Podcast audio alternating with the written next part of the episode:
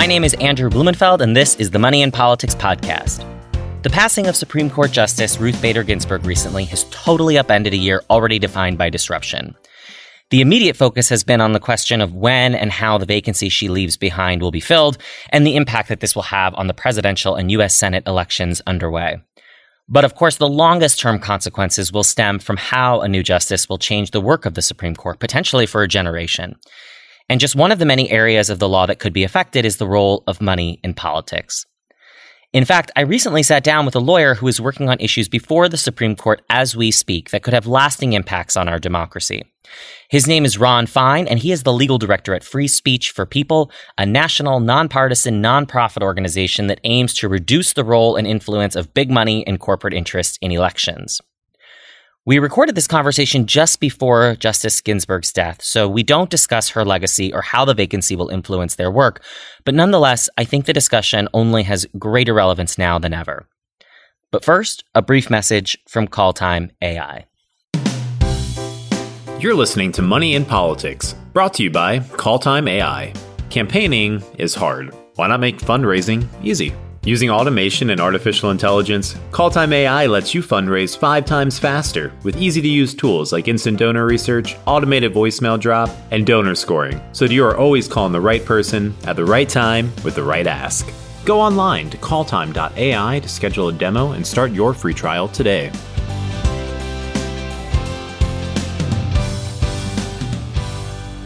So I'm here now with Ron Fein. He is the legal director of Free Speech for People. Ron, thank you so much for joining me today. Thank you. It's a real pleasure. Let's just start with you. Why don't you share with folks a little bit about yourself, your background, and what led you to the role that you have now with Free Speech for People? Sure. I'm a public interest lawyer, and I joined Free Speech for People in the beginning of 2014. Before that, I was focused on environmental law. I worked at the United States Environmental Protection Agency for about eight years. And uh, I came to Free Speech for People because I had come to the conclusion that a lot of the problems that we see with environmental issues are in part because of the excessive influence of corporations and, and wealthy donors who are influencing our political system and our constitutional democracy in a way that makes environmental progress as well as progress in a, a whole bunch of other areas much more difficult than it needs to be. And so that leads nicely to telling folks a little bit more about what is the mission and ultimate goal of free speech for people. You've kind of alluded to it just there, but how do you how does free speech for people try to operationalize or, or make real the vision that you just described? So, Free Speech for People is a nonpartisan, nonprofit organization, and it was founded in January of 2010 on the day of the Supreme Court's Citizens United decision. And uh, for those who are unfamiliar with it, Citizens United is the Supreme Court decision that basically said that uh, corporations can spend unlimited money to influence political elections.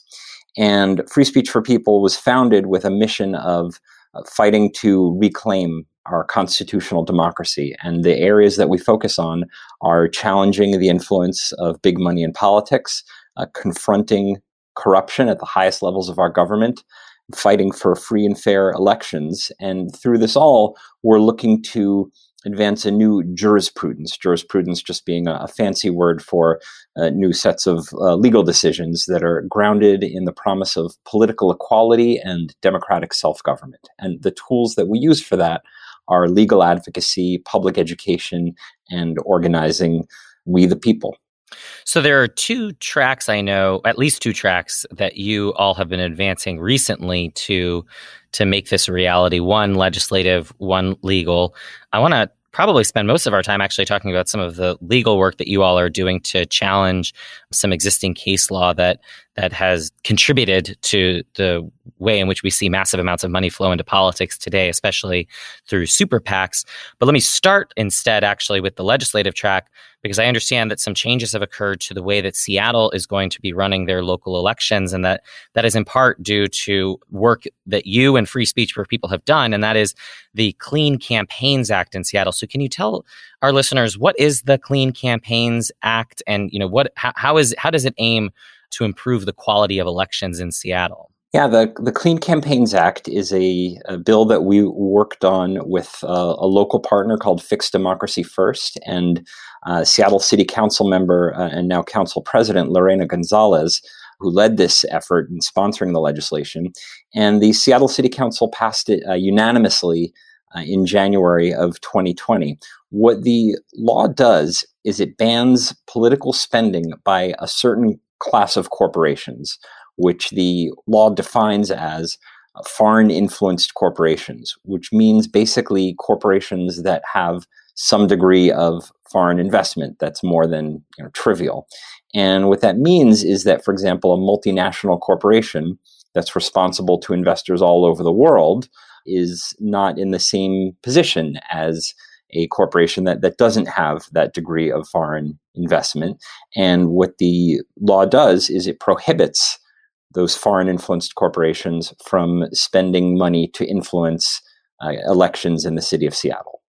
And they haven't had, correct me if I'm wrong, any elections since passing this law, or, or have they had elections under this new law yet? Not yet. So Seattle has uh, odd year elections, and the, the big one is the uh, the mayor uh, is going to be a, a, an election in 2021.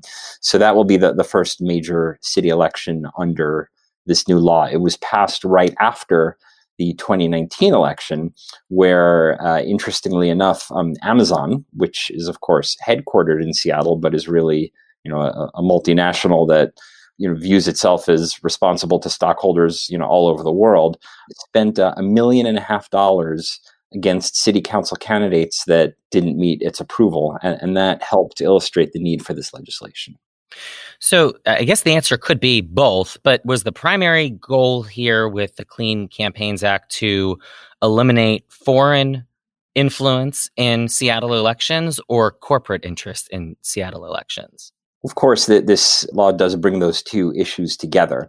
I think a lot of people read the Citizens United decision more broadly than it actually goes. And, and one of the things that Citizens United said is that it applies to corporations that are associations of citizens. And that, that may be true of the actual Citizens United organization, but it's certainly not true of your typical, you know, multinational Fortune 500 publicly traded corporation. And uh, it's not coming from a place of xenophobia or, uh, you know, hostility to immigrants to say that actually, under existing federal law, somebody who's not a US citizen or a permanent resident is not allowed to spend any money at all in an election. So, a let's say a Canadian citizen who's living in Seattle on a, a, visa or something like that couldn't spend a dollar to influence a Seattle election, and and that law has been upheld by the Supreme Court since Citizens United. So, what this Clean Campaigns Act is saying is that if they can't spend a dollar of their own money, why should they be able to do that through a corporation where they own stock? And I believe that the threshold in Seattle is 5% uh, ownership by, by foreign interests. I'm curious, sort of, at how, how, did, how did you all, how did the organizations you work with, how did ultimately the council wrestle with the question of control? Of actually having enough of a stake or enough of a say. For instance, I know the decision was made not to make the threshold sort of who's on the board of directors or who's actually cutting the check, right? It really was just about having investors, having stockholders in, and that that threshold was 5%. So I'm just curious about how that came to be and sort of the thought behind ensuring that the to your point that foreign actors who are not allowed to make a dollar contribution, you know, because they are controlling that dollar. How did you kind of how did you work to analogize that to the corporate context? So the thresholds are five percent, as you said, for uh, bulk foreign ownership, uh, so to speak, multiple foreign investors, or a single foreign investor that owns one percent. And the interesting thing about corporate stock ownership is something that, that might surprise a lot of people. They might think, well, in order to sort of have an influence on the corporation, you need 51% or maybe 49%. But it turns out that even 1% of stock ownership at a, a large corporation is phenomenally influential. And in fact, somebody who owns 1% of stock can get the CEO on the phone and get their call, you know, returned within 24 hours. And in fact, the federal securities laws actually set 1% as a trigger a threshold rather for where you can put things on the proxy for shareholders to vote at. And the business community actually said, frankly, it should be lower than 1% because very few investors actually own that much stock in a publicly traded corporation.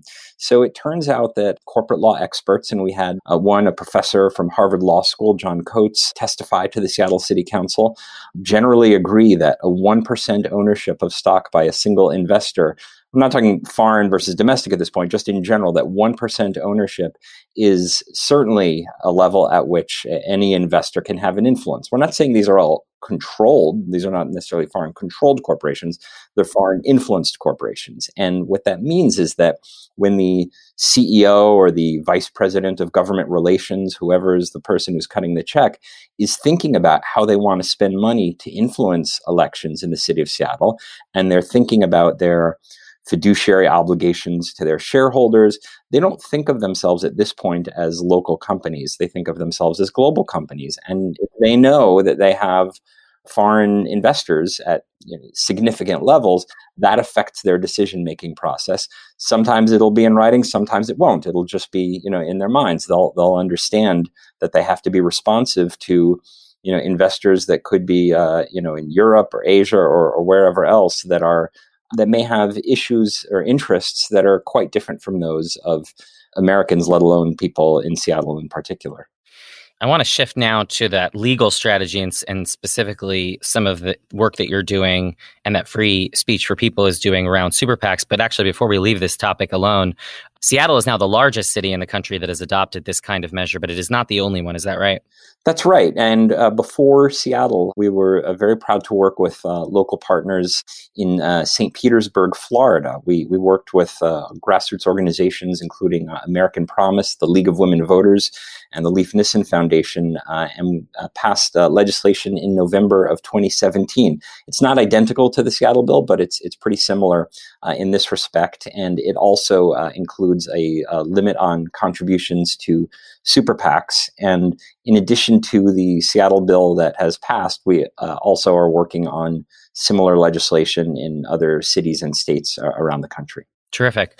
Well, I've teased it a couple times, but one of the things I'm really excited to be talking to you about today is the work that you're doing potentially, you know, before the Supreme Court with regards to the amount of money and therefore I think influence that super PACs have over federal elections. And one of the reasons I'm so excited to talk to you about it is that, and I've said it on this program and just elsewhere in my life before, that Citizens United is quite the boogeyman. And it is one of the more commonly known Supreme Court cases to the layperson as far as Supreme Court cases can be known or are known by their name to the to the average person. But there just tends to be a lot of misinformation about it. And even as I was learning about the work that you were all doing, I found myself learning a lot more about it even than I thought I knew going into it. So, for all of those reasons, I'm really excited to learn about the work that you're doing and share it with the folks that are listening. So, let's just start with actually some of these misunderstandings about what Citizens United did and did not do. And maybe that'll help tee up kind of the work that now you all are doing with regards to super PACs. Sure. So, Citizens United was a Supreme Court decision in January of 2010, and it overruled previous Supreme Court precedent and, frankly, federal laws going back a century that uh, had banned corporations from spending money in federal elections. And corporations are still prohibited from giving money directly to a candidate. So a corporation couldn't, let's say, write a check to the Trump campaign or the Biden campaign. But since Citizens United, corporations are allowed to spend as much as they want, uh, millions, theoretically billions, uh, in support of uh, campaigns and, and candidates. And that's true at least of the corporations that, that meet that definition in the Citizens United decision, of course, of being associations of citizens. And the exact uh, limits of, of how far that goes may be something that gets uh, tested depending on whether anyone challenges the law in Seattle. But what Citizens United did not have anything to do with directly was super PACs. Super PACs were created by a later uh, lower court decision uh, called Speech Now versus Federal Election Commission that came out a few months after Citizens United and extended it to a totally different circumstance. And what is that different circumstance? I mean, what is that distinction between what Citizens United opened the door to and specifically what Speech Now you know, said because of Citizens United, we're also going to extend it to super PACs. Explain the logic that took place between the, you know, the, the lower court, the DC Circuit Court, interpreting what they were hearing from the Supreme Court on Citizens United. What was the chain of logic that led them to read Citizens United and, and extend it further? So, first of all, I should explain what a super PAC is for those who, who don't know. Uh, for years, there's been something called a political action committee or a PAC. And a PAC, a regular PAC, is an organization registered with the Federal Election Commission that collects limited contributions from individuals. Uh, you can give up to $5,000 per year to a regular PAC, and then it gives limited contributions from its funds to candidates. And those are also limited to a few thousand dollars a year. So those PACs have been around for quite a long time, and a lot of people are already not pleased with the disproportionate influence that that regular PACs give to wealthy donors because most people obviously can't give five thousand dollars a year to PACs or one PAC or, or, or several, maybe not even five hundred, maybe not even fifty. But super PACs are a, a totally different creature. So w- what happened in Speech Now was that a organization was formed called speechnow.org that said uh, we want to spend money independently, meaning we're not going to give it directly to a political campaign. We're going to spend it on their behalf in support of them or maybe, you know, attacking their opponents, but we're not going to, you know, ask them where they want us to spend the money. And because we're spending it independently, it can't have any corrupting value whatsoever. And corruption is what the Supreme Court looks to when it's looking at laws regarding campaign finance. And so they said because the money that we're spending will be supposedly spent independently and therefore it can't be corrupt, therefore we should be allowed to receive unlimited contributions. If somebody wants to give 100,000, 100 million, 100 billion, whatever it is, we should be able to receive unlimited contributions and then spend it on elections. And that would have been illegal because the statute, which is actually still on the books, says that the maximum amount that anybody can give to a political action committee is $5,000 per year. But the uh, Court of Appeals for the DC Circuit, which is a, an intermediate federal court, it's an important one, but it's certainly below the Supreme Court, uh, said that in, in the, the court's view, that Citizens United meant that this PAC should be able to operate in this way. And the reasoning that they had was well, I guess I should explain what Citizens United said. Citizens United was about corporations making this independent spending. And Citizens United didn't say anything about contributing money to a political committee. And it didn't certainly say anything about super PACs because super PACs didn't exist at the time of Citizens United. But Citizens United, in its opinion, did have a line saying that independent spending can't be corrupting. So the DC Circuit took this line and then made a logical error. And I think actually the easiest way for me to explain the logical error would be to give you a simple example. So suppose that you are a politician, Andrew, and uh, I'm a wealthy donor, and I want to bribe you to lower my taxes or you know pass some legislation or stop some legislation that uh, I, I, want you to do something. So one way I could bribe you is by giving you a bag of cash directly, right? But you you may not want that. That could look sketchy. Another way I could bribe you is by writing a big check to your campaign. Except I'm only allowed to do that up to $2,800, which to most people is a lot of money, but it's it only goes so far in terms of w- whether you're willing to risk federal prison um, for this bribe. But an, another possibility is, and here I'm trying to give a you know a, an, an, analogy uh, to a super PAC is, what if I said, well, what's your favorite charity? Maybe you you know have a college or a school that you're associated with, or, or some other cause that you would really like to see $10 million given to that entity. You don't get the $10 million, but nonetheless, it's something that you want and that you think will, you know, in some way be in accordance with your wishes. So I say, absolutely, I'm going to give, you know, $10 million to your favored charity in exchange for you doing this thing. Well, a super PAC is is like that, only more so, because here, instead of just being a charity, it's actually helping your election. So what I do as the the briber, the, the big donor here, is I say, I'll give $10 million to this super PAC that's going to help you get elected. Now, the, the people at the super PAC supposedly aren't going to ask you, the politician, you know, what types of ads to buy, because that wouldn't be independent spending. But nonetheless, you know that that money is going to get spent to your benefit. So most people looking at that would say, well, yeah, there's a chance that could happen, and, and that would be corrupt if it did happen. And in fact, there have been a, a couple of cases that involved conduct pretty much like that. And moreover, when you ask people, does that look like bribery to you? Most people say yes. If you do a survey or an experiment, most people will say that that looks like bribery. But the court in speech now said, well, you know, if it's spent independently, it can't possibly have any corrupting effect.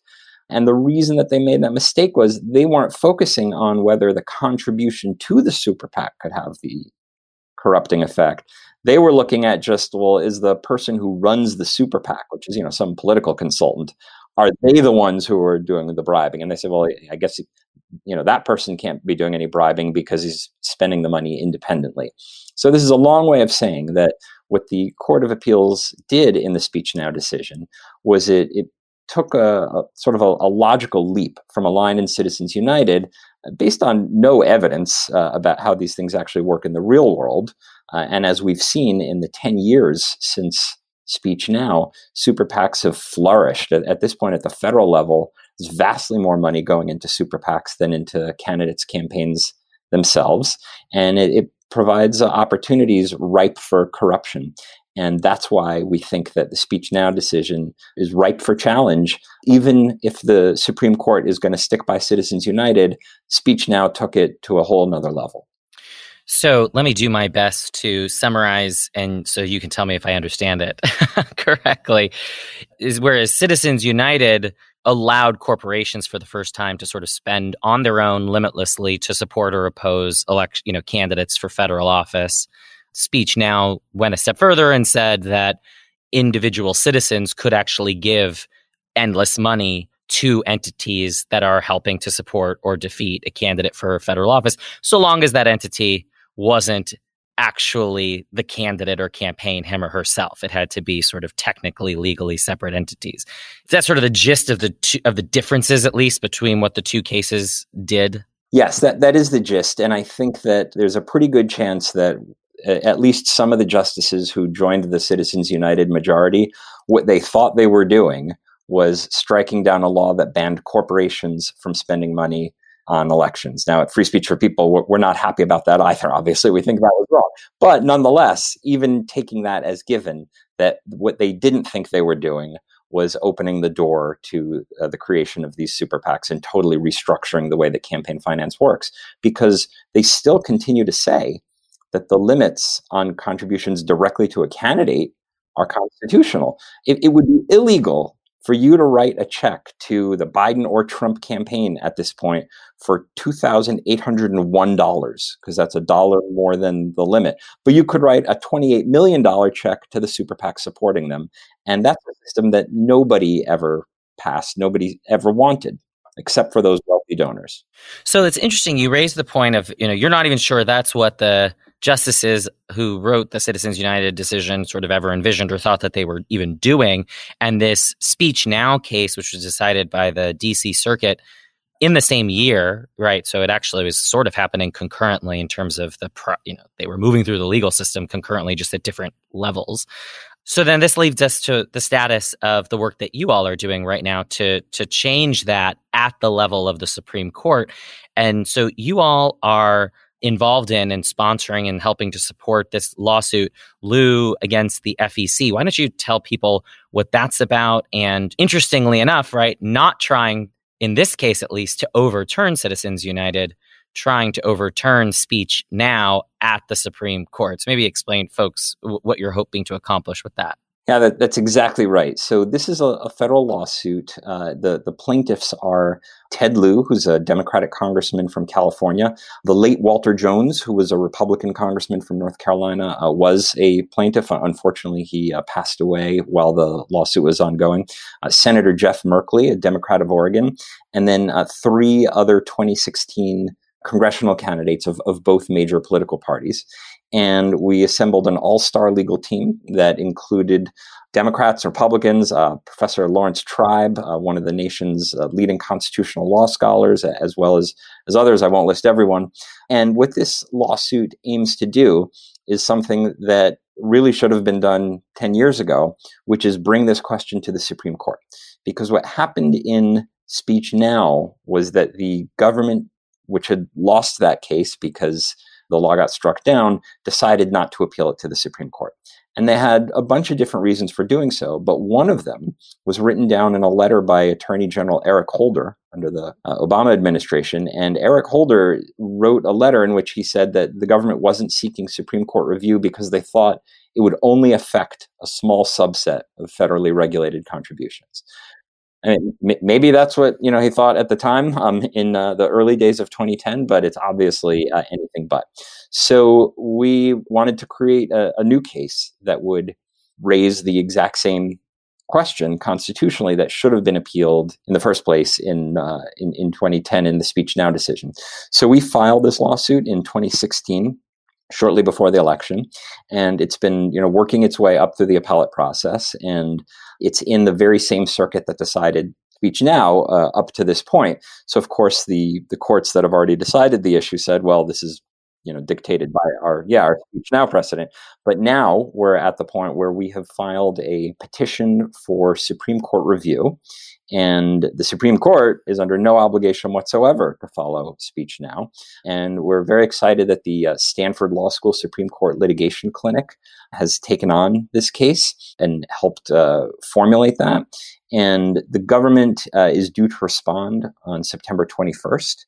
And they will say at that point whether they think it should be presented to the Supreme Court or not and then uh, we'll have a, an opportunity to respond to that about two weeks later and then it will go to the justices to decide whether they want to take it up. And we think there's a very strong chance that by perhaps a slim majority i'm not you know expecting it to be unanimous but that by uh, that, that, there would be a, majority uh, that would be willing to strike down speech now even though uh, wouldn't be willing to retreat on citizens united and help us understand a little bit about where that optimism comes from, both in terms of their willingness to take up the case at all, right? Because that's still a pending question, as you just described, whether or not they'll even hear the case. And then, assuming they agree to hear the case, agreeing in your favor, you know, it, more specifically to overturn speech now and to kind of put back in place the or let be enforced the still in place laws that restrict contributions to these PACs. What are some of the things you look for as as as good signs when you when you're optimistic about the future of this case? I think that the court's past term is an, an indication, um, not on campaign finance in particular, but if you look at a, a range of cases uh, turning on issues like LGBTQ discrimination and the, the Civil Rights Act, uh, you look at issues with pandemic and voting, that the Supreme Court has defied a lot of expectations in the, the past few years about sort of a, a raw a partisan analysis where people just assume that you know all Republican justices are going to vote one way and all democratically appointed justices are going to vote a, a, different way. And you know I don't want to name particular justices at this point, but we know that there's a concern among some about the legitimacy of the court and having it not become a, a partisan cudgel, and that even on the Citizens United majority and the, the justices who either you know voted for that or replaced someone else who did, that uh, an opportunity to do something that basically restores the statute that Congress passed.